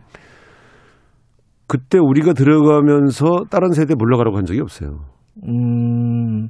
발탁이 됐지만 네. 그러니까 저는 세대 퇴진론은 조금 이상한 것 같아요. 음. 이게 이런 것 같아요. 전에 그, 저, 소위, 김대중, 김명삼 두 분이 이제 40대 기술론. 네. 그건 뭐냐면 주역이 되겠다는 거거든요. 음. 당 대표를 맡겨라지. 음. 나, 내 앞에 있는 세대 전체가 정치권에 나가라. 음. 이건 세대 교출론이 아니에요. 세대 퇴출론이죠. 네. 근데 이번에 21대에 처음 들어온 386도 있어요. 네. 그분들은 나가라고 하는 건 좀 가혹하잖아요. 음. 그러니까 세대 퇴출론은 저는 좀 너무 강하다. 오히려 각 세대 역할론이 좋지 않겠느냐. 그러니까, 음. 그러니까 이 저희 같은 유월항쟁 세대가 해야 할 역할을 마치면 자연스럽게 후배한테 물려주고 그 네. 주도권을 저는 97세대 굉장히 전 저기 그 박용진 의원, 박주민 의원 다 만났고요. 박, 네. 박지원하고는 소주 한잔 했는데 제가 격려를 많이 줬습니다. 음. 에, 당, 당신들이 우리보다 더 건강하고 네. 더 무럭무럭 자라서 이렇게 쭉 성장해 나가는 것이 훨씬 더 우리가 이 빨리 그만둘 수 있는 좋은 명분을 제공해 주는 거다. 음. 어, 각 세대 역할론이 있는 것이죠. 음. 예. 저는 97세대라고 불려지는 박주민, 박용진, 강원식 뭐 이런 의원들 네. 어, 상당히 기대합니다. 음. 그 지금 많이 후- 여권 후보들로 꼽히는 분들이 대략 뭐 박영선 의원, 박주민 의원, 네. 뭐그 가장 유력하게 꼽히는 분들이 두 분이잖아요. 네. 뭐 기자회견에서도 말씀하신 것 같은데 누가 더 어렵습니까? 근데 출마를 공식화 안 한 상태에서 예상해서 자꾸 비교하는 건 사실 조금 적절치 않은데 어, 굳이 말씀하시라고 하면 아무래도 모든 분들이 알고 계시지만 지지율 1위를 달리는 분이 음. 가장 두렵죠. 그, 그 말 나온 김에 그러면 그분들과 비교해서 우상호 의원이 갖고 있는 경쟁력. 아까 뭐 인물이라고 하시는데 글쎄, 약간 굳이- 추상적이니까. 굳이 뭐 비교라기보단 예. 저는 여덟 번의 대변인을 하면서 갖고 있는 이제 소위 당내 아, 대변인 여덟 번이나 하셨어요? 네네네. 오. 제가 최다죠. 자, 오. 최다선인데 예. 어, 이 소통 능력은 꽤 인정받는 것 같아요. 여러 음. 사람들하고 누구하고의 대화를 해도 잘, 잘 대, 음. 대화가 되는다. 두 예. 번째는 우상호한테 맡기면 안심이 된다 이런 게 있어요. 문제 해결 능력. 음. 이제 제가 2016년도에 박근혜 탄핵할 때 예. 굉장히 혼란스러웠습니다. 그걸 이제 국회에서 처리할 때 어, 당시 여당 국회의원 아. 절반을 절반을 설득해서 예. 문제를 해결한 능력 이런 것들이 아무래도 능력 면에서는 우상호의 장점이 아닌가 이렇게 음. 평가들을 해주시고 계시고요. 네. 내용적으로는 이제 민주와 진보의 어떤 진영의 적자다, 정통성이다. 음. 이제 이렇게 에, 저는 그거 사실 더 중요하게 생각하는데 그 어떤 그런 계승자로서의 어떤 상징성 이런 음. 것들이 제 강점이 아닐까. 탄핵 얘기하시면 뭐한 3박 4일 밤새 아유, 세실 그쵸. 분이시니까. 내용 얘기 좀 여쭤볼게요. 네네네. 아마 궁금하신 것들이 많을 거예요. 일단 그 출마 선언하시면서 서울 시민 전체에게 무료 백신 공급하겠다. 네, 이게 예산이 가능한 겁니까? 가능합니다. 그래요? 지금 이제 일단 정부가 예. 어, 취약계층 그러니까 일단 정부가 예산을 들여서 하겠다고 하는 계층이 있어요. 네. 그거를 제외하면 네. 나머지 시민들 중에서 원하시는 분을 받아서 네. 하는 경우에 계산을 해보니까 약 2,500억에서 3,000억 정도면 접종료까지. 아, 작은 돈은 아니지만 생각보다 그렇게 큰 돈은 아니네요. 아, 왜냐면 정부가 일단 일부를 부담해 음, 주니까. 예. 그렇군요. 그래서 저는 이제 그 계산을 해보니까 정부가 부담해 주는 것이 꽤 많아요. 그, 그 음. 액수가. 네. 그러고 나면 그 나머지 분들에 대해서 예. 서울시가 책임져 주면 음. 어, 한 2,500억에 3,000억 정도면 음. 근데 그것도 이제 원하시는 분의 숫자가 얼마나 될지. 왜냐면 네. 백신의 부작용에 대한 공포 때문에 안 맞으려는 분들도 있어요. 우리나라도 일부 있더라고요. 네, 지난번 예. 독감 백신에 예. 대한 불안감도 있어서 그래서 어쨌든 억지로 맞출 수는 없습니다. 이 백신은 음. 원하시는 분들에게 저는 접종까지 아예 서울시가 돼야 되겠다. 음. 왜냐하면요, 이 불안과 공포를 해결하지 않고는 네. 경제도 정상화시킬 수가 없어요. 음. 그러니까 마스크를 벗을 수 있는 서울을 만들지 않고는 서울의 경제를 그 경기의 엔진을 다시 돌릴 수가 없기 때문에 이게 제 최우선 과제입니다. 이거 하지 않고는 다른 거 뭐 한다 뭐 한다 하는 게요. 저는 좀 음. 무망하다고 생각해요. 도시가 도시가 스톱이 되는데 어떻게 다른 정책을 할 수 있겠어요? 우상호 의원께서 이렇게 말씀을 하셔가지고 아마 음. 다들 이거 한다고 그럴 것 같은데 이거는. 야, 그건 좋, 그건 좋은 거죠, 뭐. 예. 근데 지금 저기 아, 박원순 시장이 좀 안 좋은 일로 네네. 연루가 돼가지고 극단적인 선택을 하시고 뭐 이런 일이 있었지만 그걸 별개로 네. 서울시장의 박원순 시장의 역할이 있었거든요. 특히 이제 방역이나 이런 부분에 네. 굉장히 아쉽더라고요. 이런 정도의 리더십 예전에 이제 박원순 네네. 시장이 보여줬던 그거를 우상호 의원에게 기대를 해도 되는 겁니까? 그럼요. 뭐 음. 어차피 박원순 시장님과 제가 갖고 있는 성향, 음. 지향이 다른 게 아니지 않습니까? 박원순 시장님의 어떤 혁신적인 정책 이런 것들은 꽤 의미 있는 것들이 많았어요. 예. 그런 것들은 저는 잘 계승해서 잘 마무리하고 또 극복 잘 잘 발전시켜야 되겠다 이런 생각을 갖고 있는데 네. 이 방역 관련해서 아쉬운 건 확실히 결정권을 가진 그 지휘자가 없으면 음. 선제적인 정책을 펴기가 어렵습니다. 그렇죠. 저희보다 보니까 음. 지금 서울시 공무원들 열심히 하- 해주고 계시긴 한데 저는 좀 아쉬운 게 있어요. 그러니까 음. 이 대장이 있어야 책임을 지고 네. 야그 예산 그 다른 데서 빼서 여기서 넣어 음. 이거 다 막아 이런 좀 과감한 선제적 정책은 역시 에, 시장님이 계실 때와 안 계실 때가 다르구나 이런 음. 것이 좀 아쉽죠. 제가 되면 뭐 바로 좀 과감하게 에, 정리할 건 정리하고 또 해결할 건 해결하는 방식으로 음. 처리를 하겠습니다. 시간이 많지 않지만 두 가지는 네. 꼭 여쭤볼게요. 네네. 하나는 부동산 문제. 공공주택 16만 호 공급하신다고 했는데 네, 이게 네. 현실성 있는 겁니까? 어디 따져요? 서울에? 지금 이거는 제가 3년 전부터 공약을 했고 예. 사실은 계속 저 아주 구체적인 면적까지 재보고 아? 있는 네, 계산까지 어. 해서요. 강변북로와 올림픽대로에 예. 에, 이 소위 말하면 구간 그 위를 씌워가지고 예. 인공 기반을 만들어서 예. 그 위에 5, 6층에서 7층 정도의 타운하우스를 질 수가 있어요. 그걸 임대주택으로 짓겠다는 거죠. 저, 저 아, 공공주택으로. 아, 예. 이런 사례가 유럽에 있어요. 예. 명품 임대주택. 진짜 서로 들어가서 살고 싶어 해요. 음흠. 그다음에 그 예를 들어 독일 같은 경우는 아우토반 고속도로 그 막 170km 달리는 예. 고속도로 위에다가 1,500세대, 3,000세대 도, 시를 저, 저 마을을 만들었어요. 예. 그래서 이게 요즘은 발상을 바꿔야 돼요. 어. 민간 택지를 그 이 구입해서 뭘 지으려고 그러면 돈이 너무 많이 들어가서요. 싼 임대 주택을 지을 수가 없어요. 그래서 저는 지금 주거 안정이 된 외국의 선진국의 도시를 보면 특히 네. 유럽의 공공주택 비율이요. 25%에서 40%. 오스트리아 B는 40%입니다. 예. 싱가포르는 공공주택이 75%예요. 네, 네. 그러니까 여기는 어쨌든 주거 취약계층이나 사회 초년생 한 30%는요. 예. 안정적으로 공공주택에서 시작을 하는 거예요. 음. 저는 강가에 그리고 철로변 위, 철로 위에 어, 우리 철로면 도심지 아니겠습니까? 예. 도심지와 강가에 이런 공공주택을 지어서 그럼 약 10, 10만 원에서 16만 원 정도 나오는데 에, 좀 명품 공공주택에서 서민들을 살게 해주고 싶다. 그 예전 예전이 아니라 최근에 그 이해운 어, 전 의원이 주장했던 거랑 약간 결이 같으네요. 이혜원 의원님은 뭐냐면 네, 정원을 짓는다는 거 아니에요? 이혜원 의원님은 어. 기존의 그 예전 압구정 현대아파트처럼 네. 새로 그, 그, 그 재개발하는 쪽에 음. 공원인 공원을 의무적으로 짓게 돼 있잖아요. 그 네. 단지 안에 그걸 바깥으로 빼고 네. 강가 쪽으로 그 공원 부지에다가 공공주택을 짓겠다는 것이라서 네. 사실은 약간 저 제 구상하고는 약간 차원은 다르죠. 기존에 있는 민간 사유지에 짓는 건데 음. 예. 저는 아예 도로 위에 그건 공공부지니까 땅값이 네. 싸지 않습니까? 예. 그러니까 거기다가 짓는다. 근데 음. 좀 다니면서 보시면요. 올림픽대로나 강변북로를 다시는 분들이 보면 그 위를 씌워서 그 위에 집 이제 전체를 씌우는 건 아니지만 일정 구간을 씌우면 그거는 뭐 하나의 명물이 되죠. 이제 유람선 타고 그, 그 공공주택을 구경하러 다니게 됩니다. 그렇습니다. 그 하나만 더 여쭤볼게요. 네. 아, 추미애 윤석열 갈등 지금 이제 거의 막바지인 것 같긴 한데 네. 이게 지금 아직 좀 남긴 남았어요. 징계위원회도 열려야 되고 이거 어떻게 해결돼야 된다고 보세요? 이거 좀 필요합니다, 그죠? 국민들이. 사실은 이 정도 되면 예.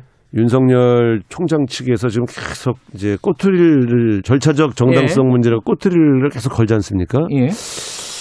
대한민국의 검찰총장 측의 이, 이 대응으로 보기에는 좀 치졸해 보여요. 그래서 음. 뭐, 그 위원장이 언제 됐니, 뒤에 됐니, 음. 뭐, 저 예비위원을 임명했냐, 안 임명했니, 음. 이런 사소한 문제로 이렇게 트집을 잡고 있는 걸 보면서, 아, 그렇게 하고 싶으신가? 이미 우리 정권하고 의의가 다 상해서 검찰총장직을 정상적으로 수행하실 수 없다는 거는 본인도 알지 않습니까? 그러면 뭐 추미애 장관이 좀 과했다 이런 억울함이 좀 느껴지더라도 네. 이제는 이 나라를 좀 안정 아니 저 자기도 총장을 해봤으면 지금 이게 나라를 얼마나 흔드는지는 아시실 거 아니에요. 그러니까 열 받아서 보복하시는 것도 아니고 네. 이제는 좀 그런 사소한 절차적 문제를 제공하는 것보다는 이제 물러나셔서 예, 또 마침 야당의 또 유력한 대권 후보 1위시니까 그 레이스에 들어가시는 게 낫지 않겠나. 왜냐하면 그 야- 유력한 야당 대통령 후보 1위가 검찰총장직을 활용해서 자꾸 우리를 괴롭히는 것처럼 보이는 건 정치적 중립 여부를 넘어서서 좀 과도해 보여요. 그래서 절차적인 문제가 어떻게 될 건지에 대해서 궁금하지만 네. 저는 그거는 뭐 예정대로 그냥 절차에 따라 진행될 거라고 보고 어떤 결론이 나오든 저는 사실은 징계위원회 열리기 전에 본인이 자진 사퇴해줬으면 훨씬 명예로웠을 텐데 하는 생각을 가지고 있고 지금이라도 자존심 좀 구겨진다고 생각하지 마시고 알겠습니다. 그만두셨으면 좋겠습니다. 네. 예. 어, 앞으로 선전 기대하고요. 어, 자주 뵙겠네요. 예. 네. 예, 선거 레이스 기간 동안에. 예. 여기 여기까지 하죠. 고맙습니다. 네, 감사합니다. 더불어민주당 우상호 의원이었습니다. 지금 시각은 8시 48분입니다.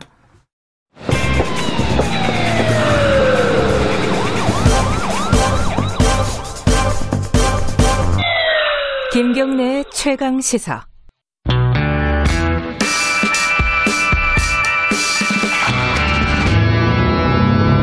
더 이상 웨이팅은 없다.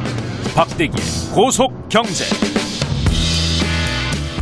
KBS 박대기 기자 나와 있습니다. 박대기 기자가 지난주에 KBS에서 쓴 기사인데 네. 제가 되게 인상적이어가지고 일본 소니가 일본 기업 소니가 일본을 떠날 수도 있다. 여기서부터 얘기가 출발하더라고요. 네, 그죠? 그렇습니다. 소니가 진짜 이렇게 얘기를 한 건가요? 소니 공식 발표는 아니고요. 소니 CEO가 고노다로 일본 행정개혁 장관을 만났는데요. 네. 그 자리에서 이 말을 했다고 고노 장관이 파이낸셜 타임스 인터뷰에서 밝힌 내용입니다. 뭐 없는 말은 아니겠고. 네. 그죠?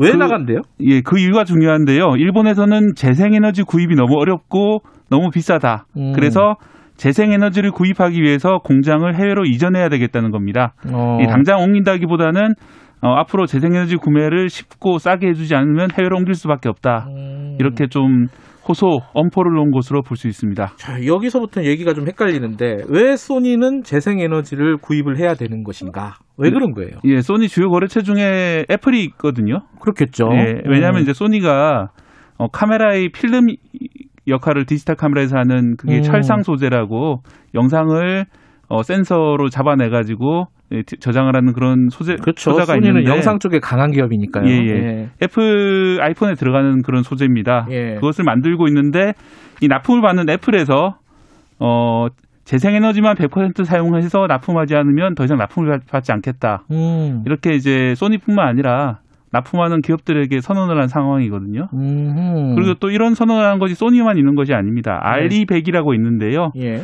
Renewable Electricity 100%라는 약자인데 즉 이제 재생 에너지로 만든 전기만 사용하겠다 이런 음. 약자인데 어, 애플이나 구글, 페이스북은 이미 자체적으로는 100% 재생에너지 전기만 쓰고 있거든요. 그래요. 예, 그런데 더해서 앞으로는 납품업체들에게 차차 어, 100% 재생에너지로 음. 만든 전기만 써서 납품하도록 어, 강제하겠다 이렇게 밝힌 상황이기 때문에 어, 이런 것들이 더 늘어날 거다 이런 상황입니다. 문제는 뭐 소니는 그렇다 치는데 우리도 사실은 애플, 뭐 구글 당연히 납품할 거 아니에요, 우리 기업들도? 네, 그죠? 그렇습니다. 사실 어, 소니보다 훨씬 더 많은 액수의 부품을 우리나라에서 납품을 하고 있는데 삼성전자, LG, 뭐 SK 이런 곳에서 음.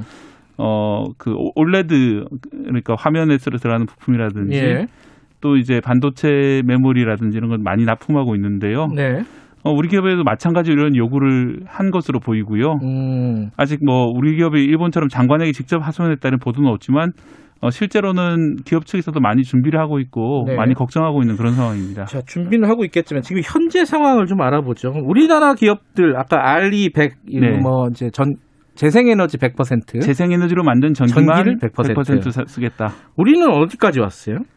어, 예를 들어서 제가 이제 직접 공장 한 군데 가봤는데, 예. 어, 하나 큐셀이라는 우리나라에서 제일 큰 태양광 패널 공장입니다. 세계에서 예. 한때 제일 큰 공장이었는데, 여기서 이제 태양광 패널을 직접 만들다 보니까 고- 공장 주차장하고 지붕에다가 태양광 패널을 많이 덮어가지고 전기를 직접 생산하고 음. 있습니다. 네. 왜냐하면 이제 재생에너지 100%를 달성하기 위해서 그런 거죠. 예. 그래도 이제 공장에서 쓰는 전기 1%밖에 공급이 안 된다고 합니다. 겨우 1%. 네, 그리고 태양광이다 보니까 밤에는 공급이 안 되는데 대부분 공장은 24시간 가동이 되거든요. 예. 결국은 직접 생산하는데 한계가 있고 다른 태양광 발전소나 풍력 발전소에서 전기를 사와야지 어, 재생에너지 100% 가능하다 이렇게 보이고요. 음. 실제로 외국에서는 대부분 이런 식으로 해결하고 있습니다. 하지만 문제는 우리나라에서는 재생에너지로 만든 전기 거래가 그동안 안 됐습니다. 어허. 그래서 전기 사오기가 안 되는 그런 상황이고요. 그래서 이제 우리나라 기업들 어, LG화학 같은 어, LG 에너지 솔루션 이름 바뀌었는데요. 네.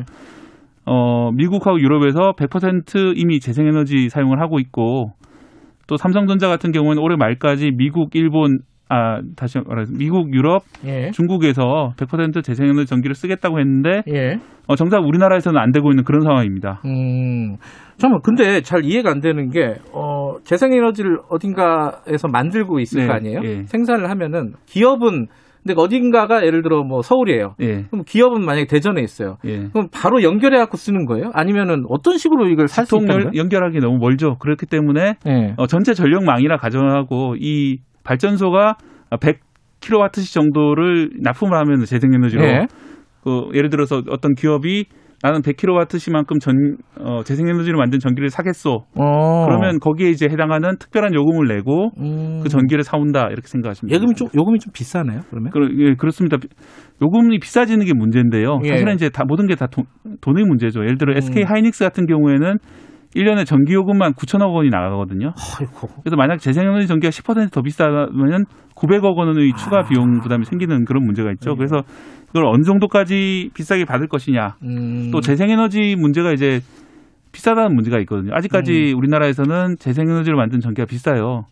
뭐 세계적으로 봐도 미국이 세계 평균하고 같은데 음. 1kW 시당 한 75원 정도인데 예. 우리나라는 100원 정도 하기 때문에 한 30%가량 비싼 그런 음. 상황입니다. 그래서 이 비용을 낮춰야 되는데 문제는 우리나라는 땅이 땅값이 비쌉니다. 음. 미국처럼 사막이 많지 않기 때문에 음, 좀 그런 한계가 있습니다. 그러면은 재생에너지를 애초에 지금 써야 되는 이유가 알리 100이라는 걸 해야 되는 네. 이유가 결국은 기후 변화일 거예요, 아니에요? 그죠? 예. 지금 그 기후 변화를 기업들이 선제적으로 구글이, 구글이나 애플 같은 데는 자기들이 하겠다는 거 아니에요? 그죠? 예. 그러면 이, 얘들 이, 이 기업들은 어, 상당히 도덕적이라서 그런 건가요? 뭔가 왜 그렇게 선제적으로 하려고 하는 거죠? 사실 몇 년 전에 이걸 시작했을 때는 네. 기업들 이미지 제고 효과를 노린 게 분명히 있었습니다. 그리고 음. 팀쿡이나 이런 사람들이 아, 나 이렇게 도덕적인 경영자다 이렇게 음. 광고하려는 그런 걸 노린 음. 게 처음에 있었을 것 같은데요. 예. 근데 좀 상황이 달라졌습니다. 어, 왜냐하면 이제 세계 자본주의를 뒤에서 움직이고 있는 큰 손들이 있거든요. 금융. 예, 연기금, 음. 각국의 연기금들이라든지 이 블랙록이라는 이제 ETF 펀드가 있는데 음. 어마어마한 금액의 그런 펀드인데 우리나라 연기금보다 10배가 넘는 아하. 그런 거대한 펀드입니다. 그런 펀드들이 사실상 세계 자본주의를 뒤에 움직이고 있는데 예. 이런 펀드들이 나름의 기준을 만들었어요. 예. 더 이상 어, 석탄 산업처럼 세계 기후를 망가뜨리는 산업을 자기들이 투자를 했다가는 이 세계가 결단 나겠다. 음. 세계가 끝장이 나면 자기들이 가지고 있는 주식도 다 종이 음. 조각이 돼버리는 겁니다. 네. 그래서 이 사람들이 생각하기에는 지속 가능 경영이라든지 어, 탄소 배출을 저감하는 거에 자기들이 투자하는 편이 장기 수익률을 높이는 데 도움이 되겠다 이 음. 판단을 한 거예요. 또 좀 자본주의적인 논리로서 이런 것들을 기업에게 요구하고 있는 그런 상황이고요. 음. 어, 1.5도라는 얘기를 많이 들어보셨을 건데 왜 아. 1.5도 이상 올라가는 게 아니요, 1.5도까지 얘기 못 갈 것 같아요. 아, 그래요? 자, 지금 이제 어쨌든 금융 쪽에서 네. 강제를 했기 때문에 기업들도 할 수밖에 없는 상황이고, 예. 근데 우리는 아직 준비가 좀 부족한 상황이고, 예. 자, 이 얘기를 이어서 다음에 계속해 보도록 하겠습니다. 오늘 여기까지 들을게요. 고맙습니다. 네, 고맙습니다. KBS 박대기 기자였고요. 아, 김경래 최강사 1, 어, 1부가 아니구나. 3부 여기까지 마치겠습니다. 내일 아침 7시 20분에 다시 돌아옵니다.